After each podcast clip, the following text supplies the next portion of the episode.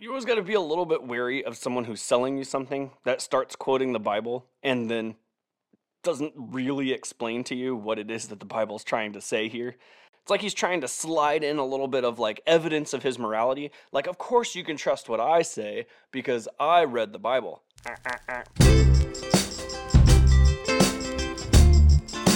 Hello, friends. I found a video from one of our favorite financial strategists, Doug Andrew, who was talking about real estate. And as a real estate guy myself, I thought I should take a look and maybe make some comments about it to see if it is all on the up and up. Before we get into the video, though, make sure you destroy that like button for the YouTube algorithm. It helps us out tremendously. All we're trying to accomplish is spreading this financial information, not selling anything like unlike our friend Doug Andrew. So make sure you like and subscribe so more people can get the good word about good, smart finances and not be sold on some kind of scam. So the video we're looking at today is how to best invest in real estate. I'd love to find out what an IUL salesman has to say about uh, invest. Hello again.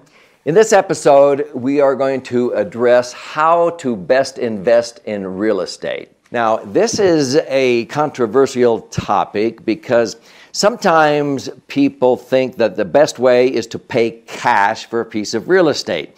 But I assure you that some of the wealthiest people in America and the world do not pay cash for real estate. When they see a skyscraper or a building that they want to buy, they will turn to their money manager and go, What's the least amount of money that we can tie up to gain access or control of this building. They want to stay liquid. So, all right. So, right off the bat, he's not entirely wrong.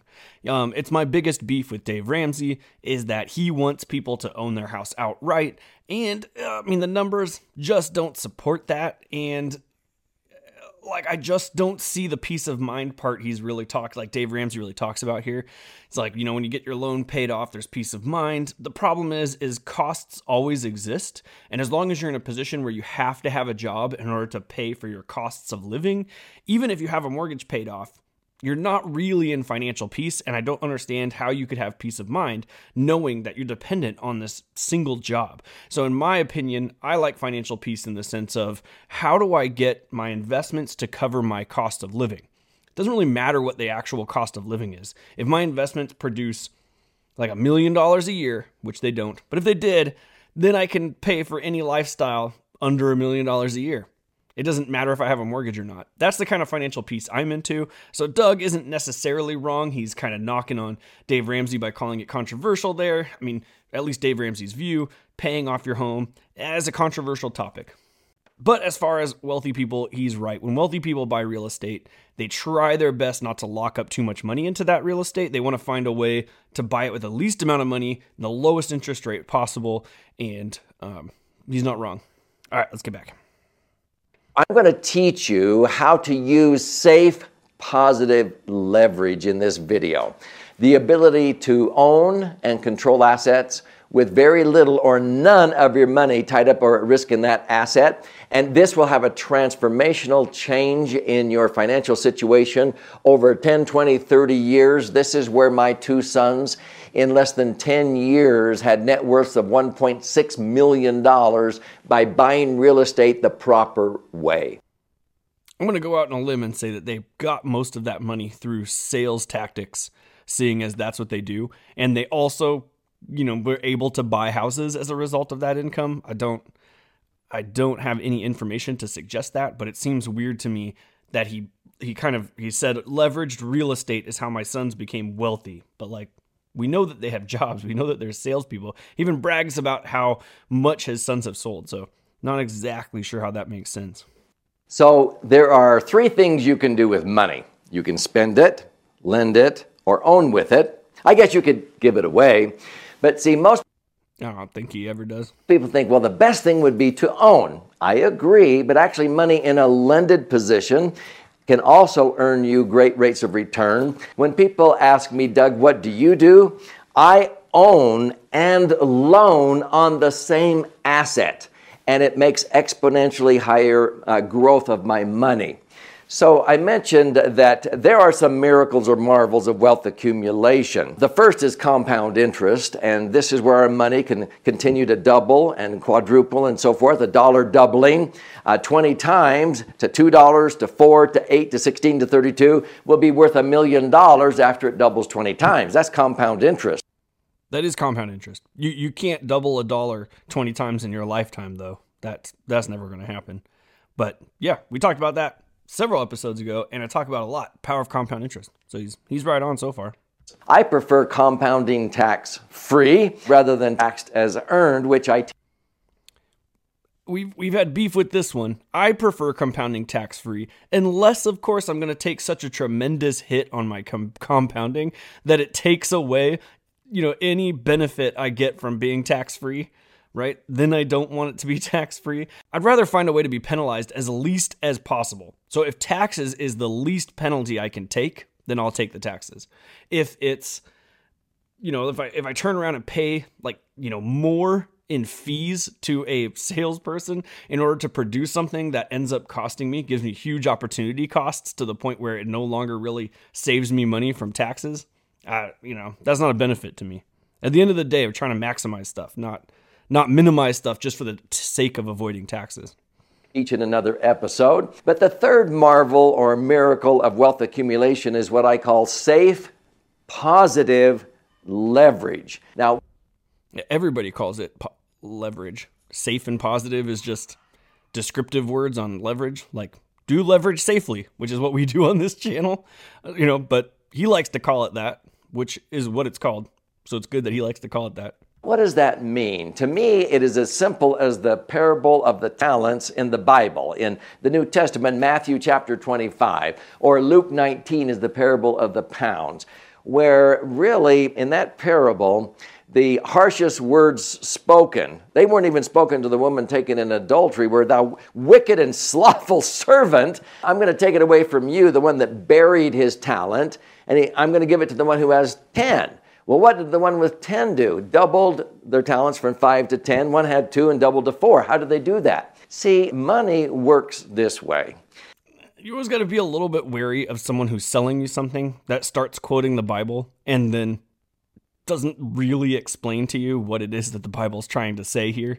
It's like he's trying to slide in a little bit of like evidence of his morality. Like, of course you can trust what I say because I read the Bible. Uh, uh, uh. So here's what the parable, uh, the parable of the talents says. There were three servants. Two of them went off and invested their master's money in some way, shape, or form. It's not clear as to what was done, but they came back with more than they started with. The last person was so uh, nervous that they buried the money in the sand. And then when the master came back years later, brought it back up and said, Look, I was scared to lose it, so I buried it in the sand. Um, and the master chided that servant for having done that. So what he's saying here is like if you're going to be biblical, you have to invest. I don't think there's anything wrong with saying that. I don't know how that has anything to do with leverage, and I'm a fan of leverage. There's nothing in that parable that's like, you know, servant A went out and took this giant loan out against this master's property and then invested the, the the proceeds from that loan and then bought an IUL from Doug Andrews. None of that exists in that verse. It just said that the person the, the servant said invested. That's it. That's all we know.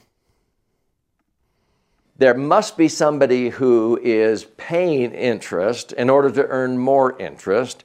And there's also those who are earning money on that, but the people who are paying interest to make more interest are the mega wealthy thrivers. See, we hear, hear people quip there's two kinds of people in the world those who pay interest and those who earn interest. And I go, uh, no, no, no, no. There's a third kind of person those who learn when it's wise to pay interest in order to make more interest. Now, I can assure you that a wealthy real estate investor, when they go to purchase a, a property, they put the least amount down that they uh, want to tie up so that they can have that money liquid and safe because money. I would have probably worded that the opposite direction. I'm not trying to pay interest to make more interest. I'm trying to maximize my returns. And in some cases, paying interest or taking out a loan turns out that it's the best way to accomplish that task. I, I, look at it as a cost of being able to achieve my goal. I don't try to achieve the cost and then go look for the goal. I think that the way he worded that was a little bit weird. Like I don't seek out to pay interest and then try to find investments. It's I find the investment and I know that I can leverage somebody else's money, which frees up my money. I got, I got more to talk about that, but I just think he worded that a little backwards trapped in the real estate is not liquid when you need it. When you need it the worst, it's the hardest to get. I learned that lesson clear back in 1982 when I could not sell my house in a down market.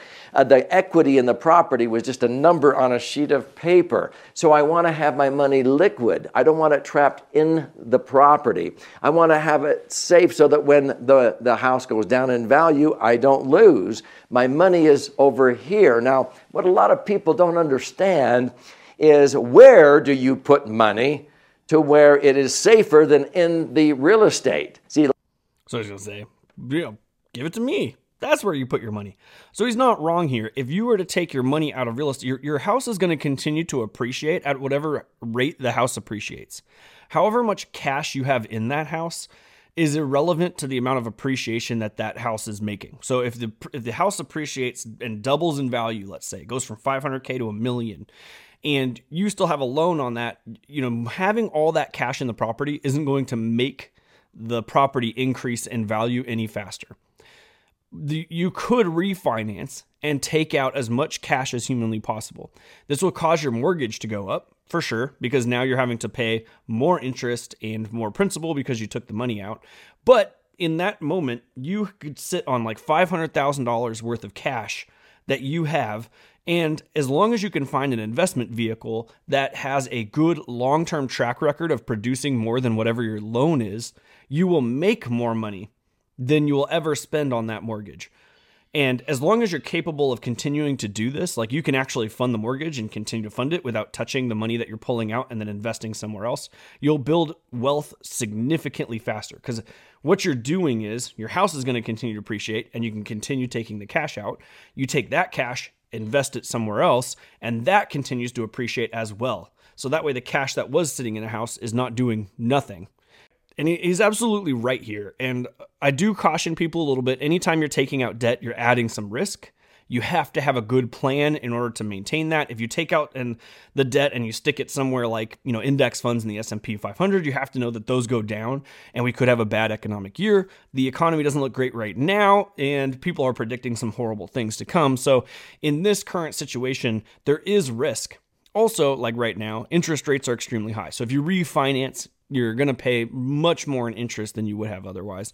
So there, there are, you know, some caveats here, but overall the math makes a lot of sense. You will make tons more money by trying to get the uh, cash out of your properties and putting them into some kind of investment that has a good track record of returns more than whatever your interest rate is on your mortgage.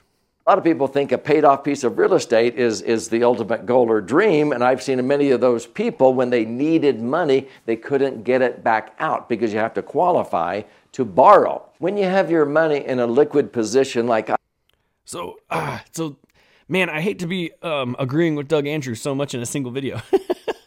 just got done saying, like, I think he's quoting the Bible to give himself some moral credibility just to scam you. And here I am, like, ah, oh, man, he's absolutely right. So he is absolutely right. And I made this argument one time, and man, did it get a lot of fury. But if you pay off your house and that's your retirement plan, you can't count that house as part of your net worth. And that's why I'm always knocking Dave Ramsey. I'm like, how many millionaires who would still be millionaires if you didn't count their primary residence? That's an important figure. Most uh, polling companies, financial institutions will ask people what their net worth is with and without their primary residence. And the reason is you could have a $10 million house paid off, you could have a $20 house paid off.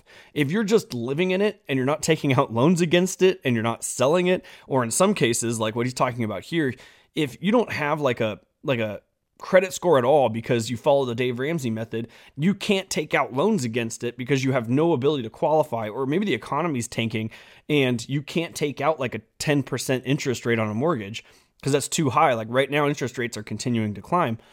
And if you can't do that, then you're kind of stuck. It doesn't matter if you have a $20 $10 million house or a $20 house, you're kind of stuck.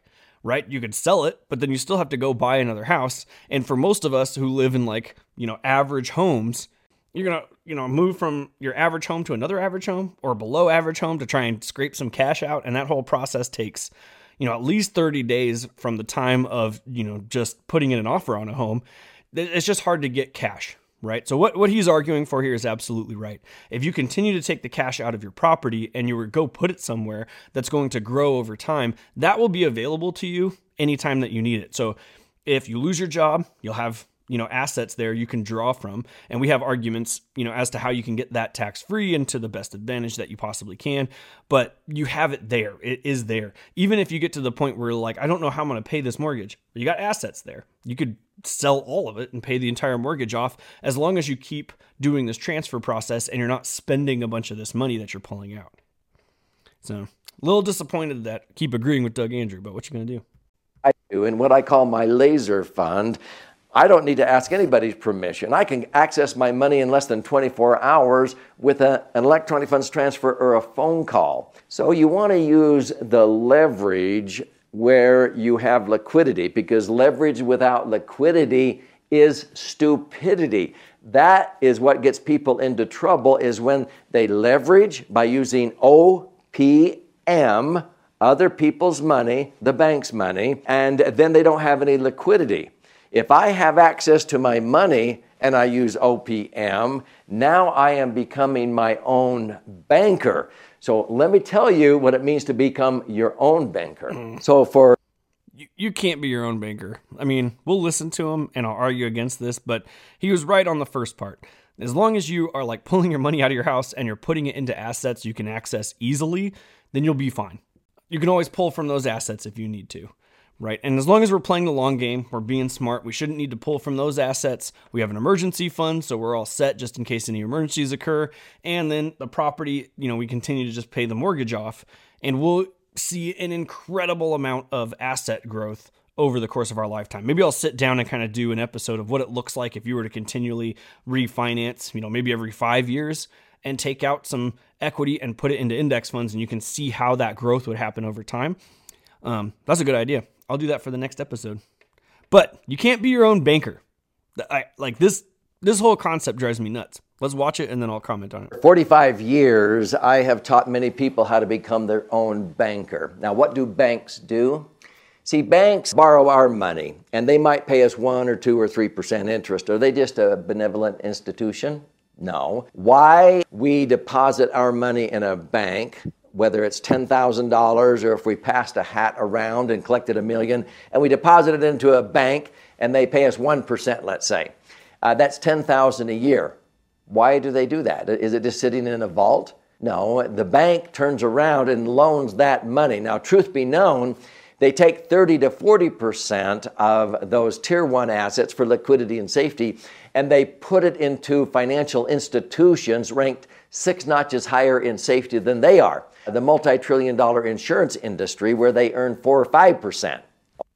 We, we debunked this before. They don't actually do that.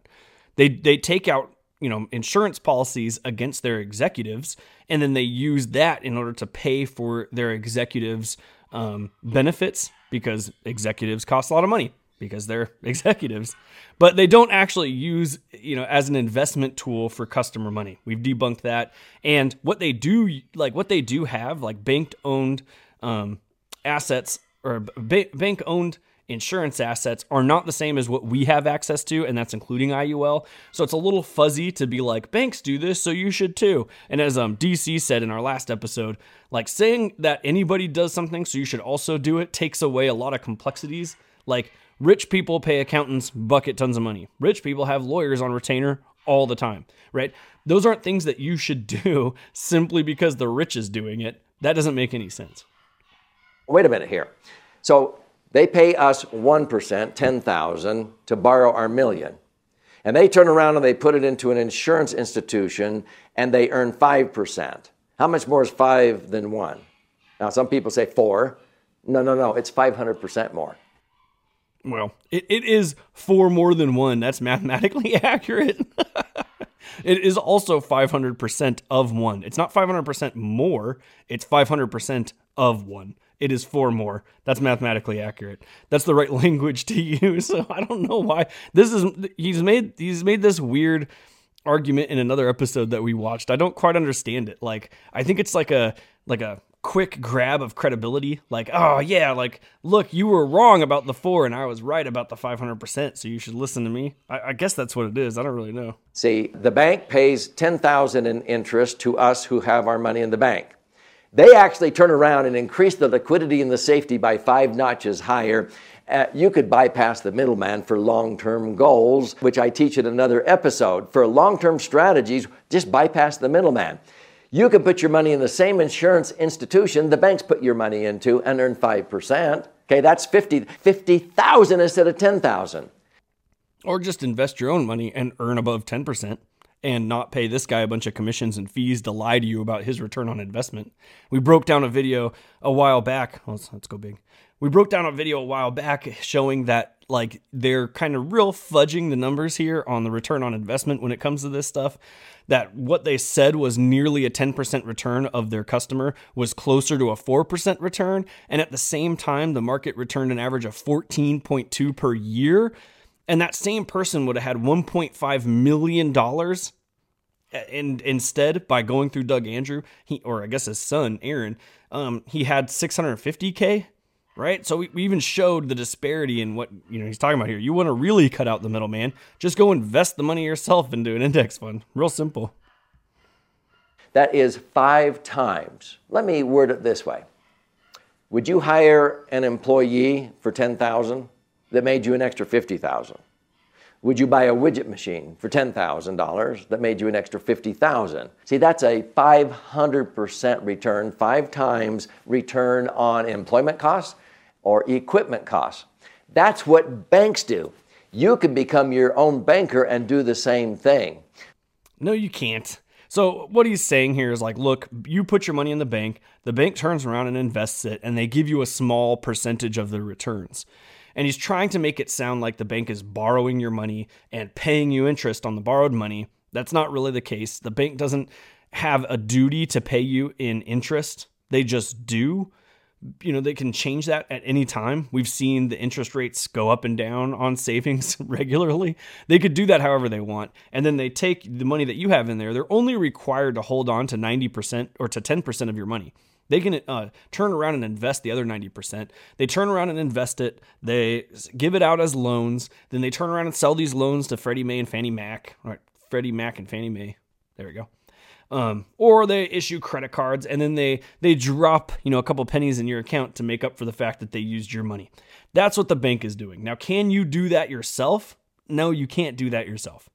You can't put your money in your own financial institution and then what like borrow money from yourself and then you know get put it into something that's producing some interest rate and then sprinkle that back onto yourself. Like it, it doesn't make logical sense. You can't do it. What he's saying here and what they're arguing for is that if you put your money into a financial institution in which you can borrow against your assets as opposed to um, just, you know, as opposed to just like taking your assets out, um, that that somehow becomes your own bank because you could borrow against your assets. That's like saying your house is your own bank because you can have a HELOC or you could refinance it. You know, none of that makes any sense. This be your own bank. And then they'll go through and knock the banks around because they'll say, like, look at how bad banks are. You could be your own bank. And then meanwhile, they're taking all the commissions and fees for everything that they're offering you. Like, they are the ones taking the money. The insurance company's taking the money from you instead of the bank now. That's exactly what's happening. Didn't make your own bank, you just moved who you're paying fees to. So, for example, in 2007, December of that year, I could see the writing on the wall that we were going to have a major mortgage meltdown and crash. I, I don't believe him. There were very few people who could see that this problem was coming. Very few. And people who saw it were being extremely loud about it, and nobody was picking that up. So Doug Andrew, the guy who's smart enough to sell you IUL, which is not a safe investment vehicle, which he's making tons of commissions on, which isn't going to produce very much returns. That guy is claiming that he puts all his money into this laser fund that he invented himself is capable of seeing that this, the housing market was going to have a giant collapse in 2008? I sincerely doubt that. And so I refinanced my house to the hilt. And I, I, took out that money, and let's say I borrowed that money at four and a half percent. Actually, it was lower than that. But because it's tax deductible. Then, then why would he say four and a half percent? Why would he say I borrowed my money at four and a half percent? Actually, it was lower than that. Okay, well then tell us the amount. Was it four, three and a half? Like what? That's such a weird statement. Which I always look to tax deduct my interest in some way or another. That I teach in many other episodes. So he does this logical fallacy a lot. I'm going to go big here so I can explain this one to you. We talked about it earlier in the episode. Don't make financial decisions on how to deduct money from paying the IRS and taxes. It doesn't make sense to work it out that way. If you can figure out how to avoid taxes by not taking losses, do it. We're huge fans of real estate investing. You can write off interest on real estate investing, you can depreciate the value of the property. Um, you can roll your losses over from year to year. So as long as you're getting cash flow and it looks like you're at a loss, you don't have to pay taxes. You can sell a property. So once the property, you can't depreciate it anymore and you can't use that as a tax benefit. Um, you could sell the property and buy a like kind property and start the whole process all over again. And it's called a 1031 exchange. And you push all the equity into the next property and you pay no taxes on it. We're all for not paying taxes. But a deduction is just a percentage of it like a, of your overall income being lowered because of something, right? So like if if you were to be like, "Oh, look man, I'm paying 20 grand in taxes. I'm going to go donate 20 grand to a you know, I don't know, an orphanage, right? And that should cover my taxes, right? It doesn't. It lowers your income by 20 grand. That's it.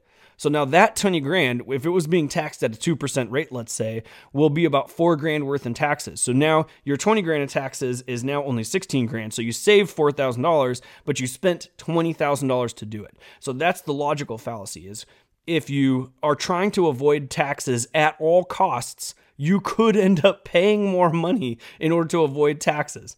And that's what, not what we're trying to accomplish here. We want to avoid taxes, but we won't want to do it at all costs. We want to do it only when it makes sense so that we can maximize our returns. And if we have to pay taxes after we maximize our returns, and that's the cheapest thing that we can accomplish, all right, fine, we'll pay it.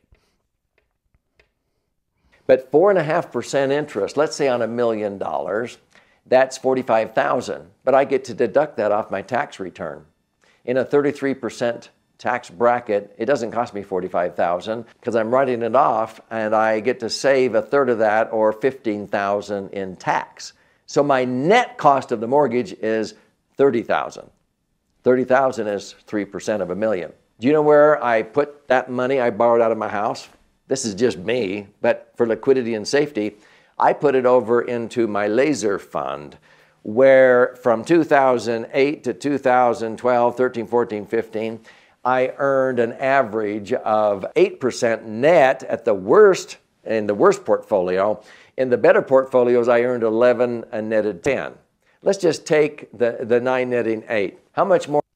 So what what he's doing here is he's telling you like there are fees associated with the insurance. So when you first buy the insurance, you have to pay up front a lot of fees. And so you pay up front and then your cash value goes up just a smidgen. Boop, boop. You pay like this much, cash value is like, boop, boop, right? And we saw that last week with uh, DC and his, he gave us a scenario.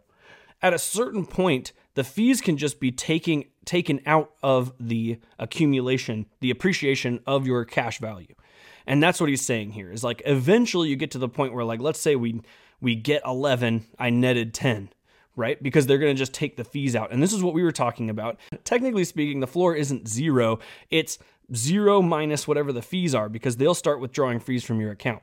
So if it's zero for too long and you're not making enough appreciation on your money, your account, your IUL could collapse on itself, especially if you take out loans against your IUL and they're taking out the interest on the loans against that cash value. You could get to the point where it doesn't have enough money to keep the plan going and the whole thing dies and you lose everything. That's a possibility. So what what he's forgetting here is he's not talking about the fees that came from the front end. The amount of fees that you paid at the beginning. He's just talking about what they're shaving off after you got to that point. When we looked at the numbers from the CPA, we could see that they were telling him you have a 10% return on your cash, but it was only like a 4% once you calculated in the fees that he paid up front. And that's a lot of money that could have been invested in the best possible times. You notice that Doug says from 2008 to 2015, like some of the best return times in the market to ever have happened he is explaining it like he's did such a great job. He got between 8 and 11% and after fees he made like 7 to 10% or something to that effect. The market returned over 14% in that small time frame, and you could have made so much more money if you put the money in the market yourself. But he's going to take a little snapshot and he's going to tell you and he's going to ignore the front end fees and he's just going to tell you like you could be doing this, it's safe and you could be paying me commissions. But, you know, let's not worry about that part. Or is 8 then 3 or 9 then 3? It's 300%. There are uh, many periods where I earn 10%. If I borrowed money at 3% tax deductible, it's a net cost of 2. And I made 10. How much more is 10 than 2? 500%. And that was the same period bank. That's not how much more it is. Again, he's using the wrong mathematical language to try and sound smart, and he's screwing it up. As an engineer, I'm telling you, that's not the right mathematical language. But um, he's not wrong. So if you take out m- money like 3% alone and you turn around and you put it in something that has a good, strong, consistent return, like an index fund, for example, then you're making 10% while paying 3%. This is not financial advice. I'm just telling you what's physically possible. You could take out money from your house through a loan, get a low interest rate. Not right now. Interest rates are terrible. But when interest rates are better, take out something like 4.5% and then turn around and put it in index funds that are producing at least on average 10.5% right? And you'll make the difference there. Because even if you have to start withdrawing from your index funds to pay your mortgage, at that point, who cares? You're making more money on the index funds. Your index funds are growing at a faster rate than the mortgage can cost you. So he's he's absolutely right on that. And that's the whole concept of leverage is can I borrow money for cheap and can I turn around and make more money off of that than what's costing me to borrow that money? So we're borrowing our money at 1 and earning five, loaning it back to us at five, or putting it in an insurance company. So I'm my own banker. Banks are making 500%. I'm making 500%. We're both happy. I learned how to leverage, and that makes me a bank. no, that doesn't make you a bank. that that this whole point or like uh, drives me nuts. I, and I know it's a personal thing. Like it just bothers me that that's the description we're using of leverage. It's just leverage, man. It's just leverage people who do not understand this concept are unhappy. So the point is. That- Why are they unhappy? Like, I'm not saying that like I'm going to ever turn into Dave Ramsey and start doing it Dave Ramsey's way and I'm not unhappy doing that but I don't think that people who are doing it Dave Ramsey's way are unhappy I mean, a lot of them tell me that they've been successful at it and they're very happy I you know, they, not everyone has to be crazy about trying to maximize returns as we are or as Doug is. Not everyone has to do that. They're not unhappy for not having done that. There are many periods of time where I make 300% or 500%. In other words, the net cost of borrowing the money on the real estate might be three, two, three and a half, or four. But if I borrowed at 6% in a 33% tax bracket, it's a net cost of 4%. Okay? There are many times I've earned 8% tax free in my laser fund, for example. How much more is 8 than 4? Would you hire an employee for 40,000 that made you an extra 80,000? So here's the problem like and I've pointed this out before and I know this is not the point of this episode. But here's the problem with what he just said it's not accumulating tax free. I mean, it, it's accumulating tax free, but the second you withdraw it, you pay taxes on it. And in some cases, you pay fees on that as well. So it's not tax free when it's withdrawn. So, in order to make it tax free, you have to take out a loan against your account. So, it has to be a loan because debt is not taxed. And we talked about this before when he's like, you could take out your money tax free, tax free, tax free. It's all debt. debt. Debt is tax free. That's not a novel concept. You could take out debt anywhere right? And so what he's saying is like, I have access to my money. It's liquid because I can take out a loan. Ah, I don't know if that's true. We could take out a, like a HELOC against a house, and that doesn't suddenly make our house liquid. I think that's a weird argument to make, but he could take out the loan. The problem is now the interest exists on that loan, right? So if you're taking out that loan from your, you know, cash value life insurance and you're going to use that loan for something that's going to produce a higher interest rate, well then, you know, so be it because now you're leveraging your loan against your uh, cash value. But if you start taking out a loan against your cash value plan and start using it in order to cover yourself, like let's say you have an emergency and you have to pay this mortgage down that he's talking about, and you take out loans to do it, you're adding new interest to this entire scenario because you're paying new interest that wasn't previously there. And granted, your asset can grow at a faster rate than the interest is on the loan, but you were also kind of planning on taking the loan out from your house and putting it into this laser fund that he invented. It's just index universal life insurance that he sells and he gave a fancy name to. You could put it in there. The whole concept was you were going to gain, you know, at, at, a faster rate than you're paying on that loan. So you have this loan and you put your money in a laser fund to gain more than you're paying on this loan. And then if you run into trouble, you'll take out a loan against this and put it against this. And now you're gaining interest on that loan and this loan. And is that amount of money accumulating in your IUL enough to cover the interest on both? Maybe not. I don't know. So he kind of skips over that a little bit because he likes to pretend that this whole thing is like liquid and tax free. And he doesn't really tell you, like, he does in some videos, he gets into the specifics, but on most of the time, he's just blurting it out in hopes that you just don't understand what he's talking about. So that way you get all excited about it. That's what I think he's doing.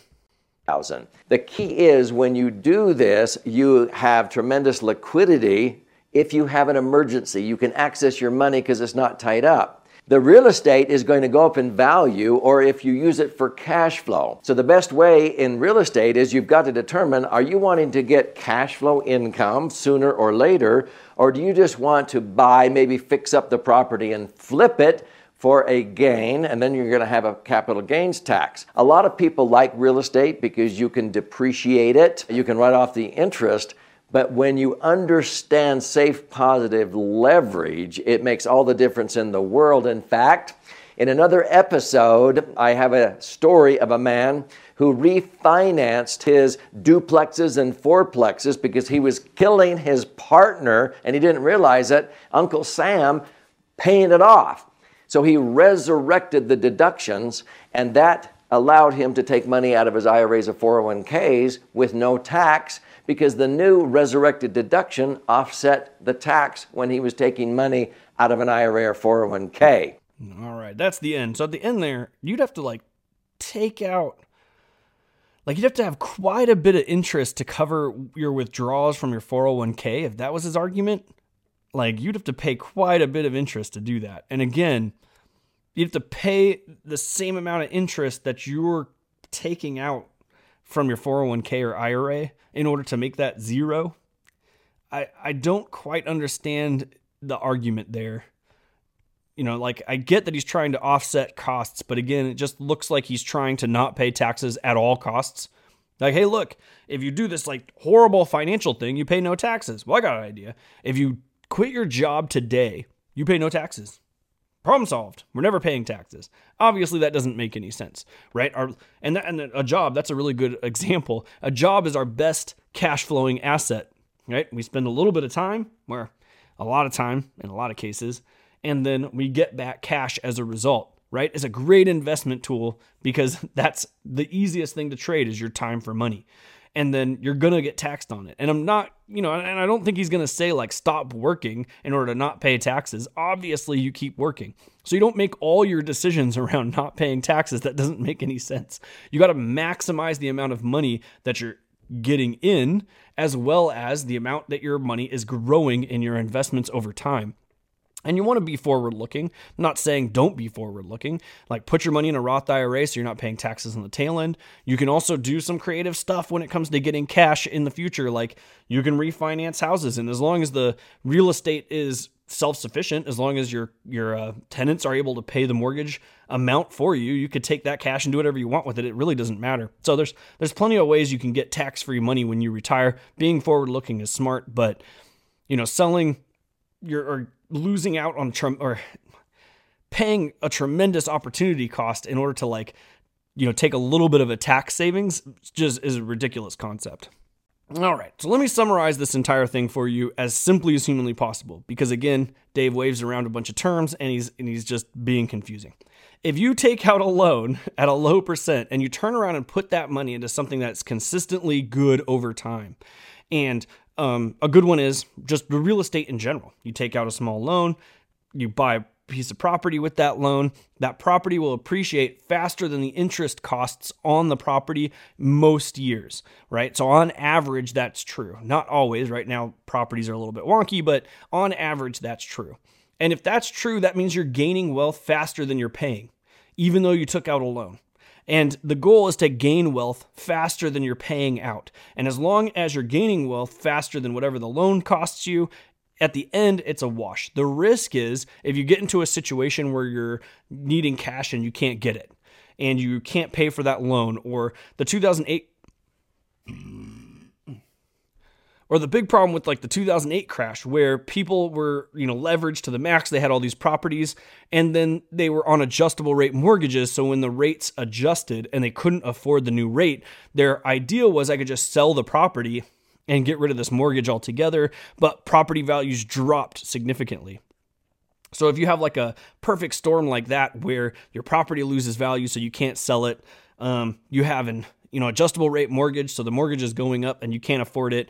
You didn't plan on a crash. You don't have any liquid assets that you can sell off in order to pay for this kind of stuff. You're going to be in trouble. So the end of the story is if you're going to do this kind of leveraging right this money arbitrage if you will and take out low interest debt and try to produce a higher amount of return, you need to make sure you're doing it safely. And by doing it safely, we don't run the risk of having a 2008 happen to us. And so by safely, I mean when I take out like the loans against my properties, when I buy them in Texas, I add more to the down payment to ensure that if there is a dip, I'm still not going negative. And I have enough equity in the property in case we do see some kind of crash. I then make sure I have enough invested in other liquid assets. It's not just in real estate. I also put money into things like index funds. So if anything were to happen, I could sell these index funds and pay some of these debts off. And lastly, you can have an emergency fund in case anything happens. And I have an emergency fund both for myself and for my properties. My properties have their own emergency fund. They can survive for about six months or so without any tenants at all because I have enough cash in there just in case something were to happen. So these are the kind of strategies that you want to incorporate so that you can leverage safely and make sure that when you're doing any kind of strategy like this that you don't run the risk of a 2008 happening. So we got to the end of the video, and Doug Andrew was right about a lot of it. I think he he kind of fuzzes over a lot. He makes stuff a little bit more complicated than it has to be. At the end of the day, you're just taking out a loan and you're hoping you get a higher return on whatever you're going to use that cash for. That's basically it. And that's called leverage. That's it. It's not terribly complicated. If you sit down and do the numbers on it, it looks great over a long period of time. And that's why real estate is such a tremendous investment vehicle because you can buy a lot of real estate with very little of your own cash, and it will appreciate and provide cash flow over time. Uh, the part where I don't agree is the IUL part. No need to give Doug Andrew your money to accomplish any of this stuff. Everything he described here can be accomplished with a taxable brokerage account, and you put your own money in and you get a higher return because you're not paying this guy to shave off huge amounts of your money. So before you take off, make sure to hit the like button and subscribe. Go to wealthyidiots.com for articles and updates and tools. And I want to thank you guys for stopping by. I'll see you guys next time.